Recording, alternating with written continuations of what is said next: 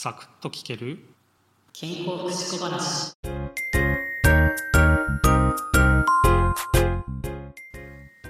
日は間違いなく19日。ということで朝からそわそわしてました。何しろほぼ皆既月食が見れる日ですからね。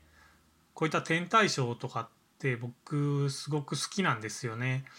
えっと何日前だったかな？2日か3日ほど前に獅子座流星群がね、えー、あったかなと思うんですけどそれはさすがにねピークが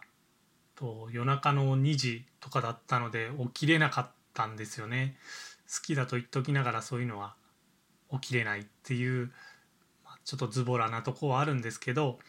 えー、それでもね2時になる前にですね夜中寝る前とかにね外に出て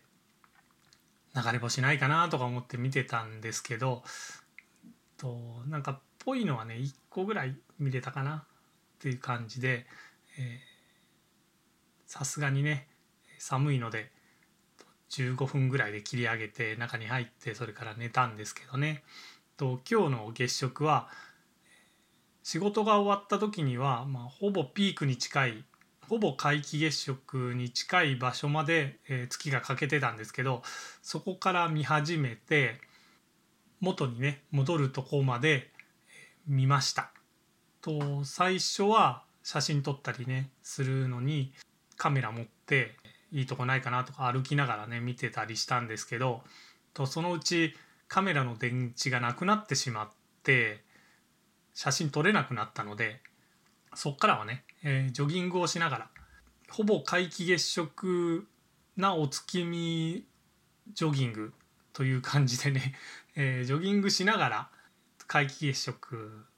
というかねあの月食がね元に戻っていく様子をね、えー、見ていました。ジョギングなんでねそんなに体温まらなかったんですけどまあ寒すぎることもないかなっていう感じでね比較的快適に見れました。皆さん月食ご覧になれましたかね？今日は天気が良かったし、え、田舎なのでね街灯もほとんどなくてまあ空がねかなり暗くて、えー、目も暗さに慣れてて、えー、綺麗なね月食を見ることができました。こういう時って田舎いいよなっていうふうに思います。今回もお聴きいただきありがとうございました。次回もお耳にかかりましょう。